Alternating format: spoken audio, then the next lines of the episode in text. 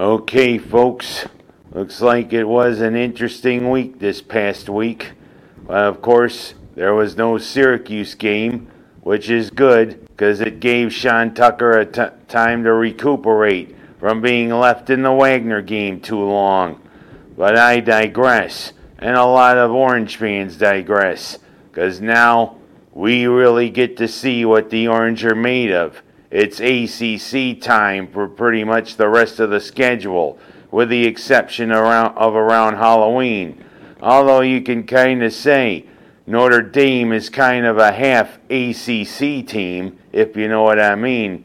Heck, they play five to, five ACC opponents every year in football, but they're still independent.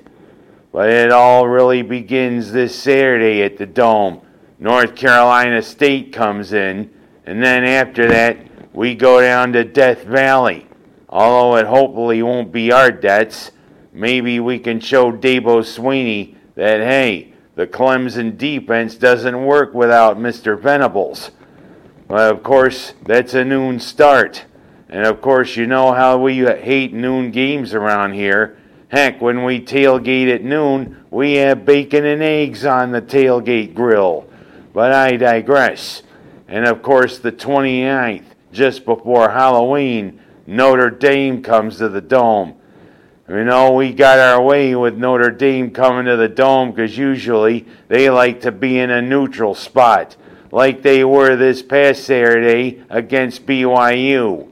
Yeah, the Mormons and the Catholics. But of course, I'm a Catholic, and the Catholic show we can beat the Mormons any day of the week and twice on Sunday, haha, in football. But I digress. I'm not about to talk about Notre Dame. Syracuse, it's now time. Everybody's now predicting Syracuse to be in the postseason. Of course, they don't know which foot which uh, bowl game. Some think that we're coming up to Boston to play in the bowl game. Some say we're going to Florida. Some say we're playing SEC opponents. SEC is pretty much the measuring stick. And you know what? That I mean they're true, especially with the resurgence of Tennessee in the SEC. Boy, it's been real long since the Volunteers really mattered and now they're right up there with the Crimson Tide and the Bulldogs. And it'll be an interesting game when Alabama and Tennessee collide. Alabama kind of looks vulnerable, don't you think? Yeah, Texas A&M, who couldn't beat Appalachian State, nearly knocks off the Crimson Tide. Well, of course, I'm getting off on another tangent. It's time to see what Syracuse is made of have Robert Anae and John Beck really tooled the offense to where we can get there and finally eh, finish among the elite of the ACC opponents. It'll be interesting starting this Saturday against North Carolina State. Let's go Orange! Let's go Orange! All right, we go from talking about the Orange to talking about the Bills. Finally, the Bills' offense finally kicked back into gear.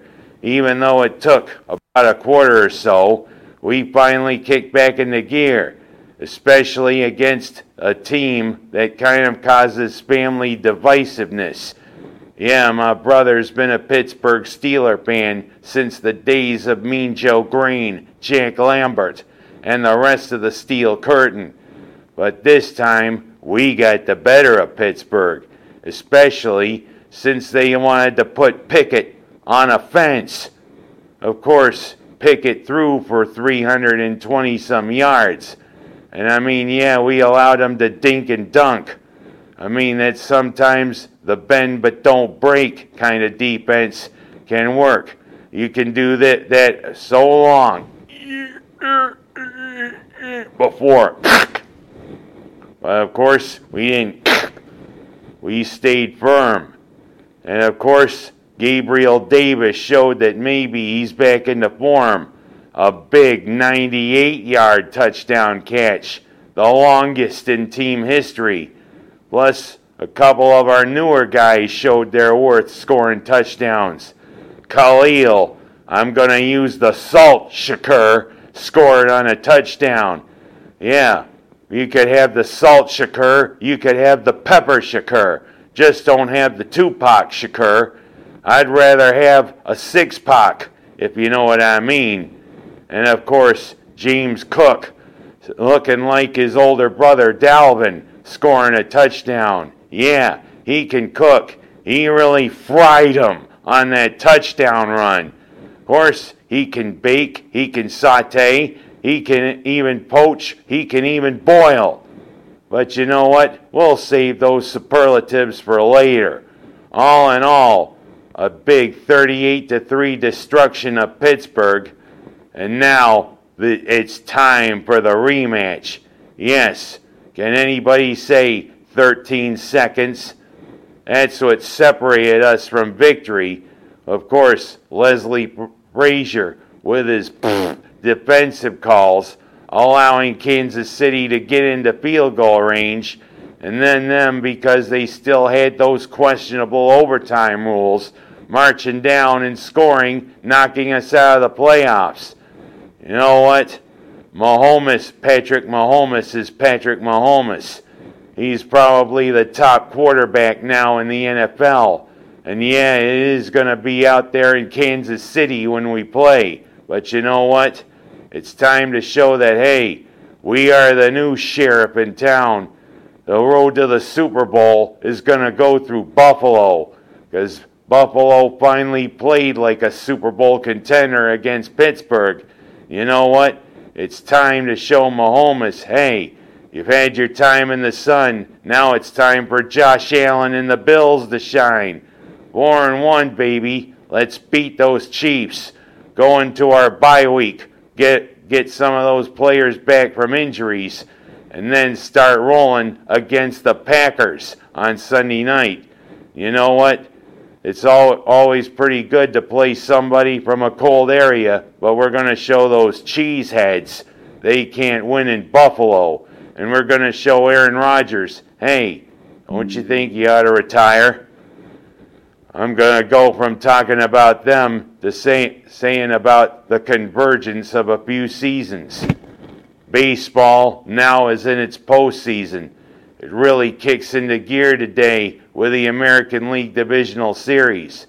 And those were some interesting wild card series, especially watching the Mets who a lot of people thought were going to go quite a way and maybe even hinted at a Subway World Series lose to the San Diego Padres. Of course, people around here have gotten to, something to cheer about because the Yankees now pretty much are emerging as one of the favorites. But of course, I think the road to the World Series might go through Houston for the American League Championship Series and also the Dodgers, who have the best record in baseball. And you know how nostalgic it would be if the Yankees and the Dodgers were to meet in the World Series. But of course, we got the judge.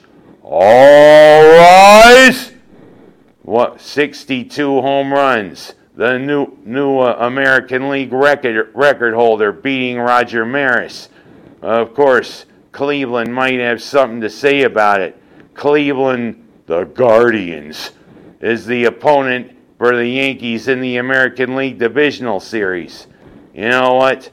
I'm just going to venture off here and say Guardians. It's almost like the Washington Commanders there in the NFL. But of course, political correctness has to raise its head. Can you say not Columbus Day? Can you say Indigenous Peoples Day? I knew you could. Of course, we'll save Fred Rogers for another time. Can the Yankees get past the Guardians? But then, with Houston being the heavy favorite in their series against Seattle, uh, like I said, the American League Championship Series might have to go through Houston. Can we see if Atlanta and the Dodgers meet in the National League Championship Series. It'll be an interesting postseason. And of course, like I said, it's the convergence of seasons. As in the next two weeks, the NHL drops the puck on its 106th season. The NBA tips off for its 76th season. It's going to be interesting seasons for both. Can the Colorado Avalanche get the Stanley Cup again? And of course, for local people, can the Sabres finally snap what is an 11 year playoff drought? You know what? You can't make the playoffs for 11 years in the NHL. You got to figure what the hell's going on? What's the leadership?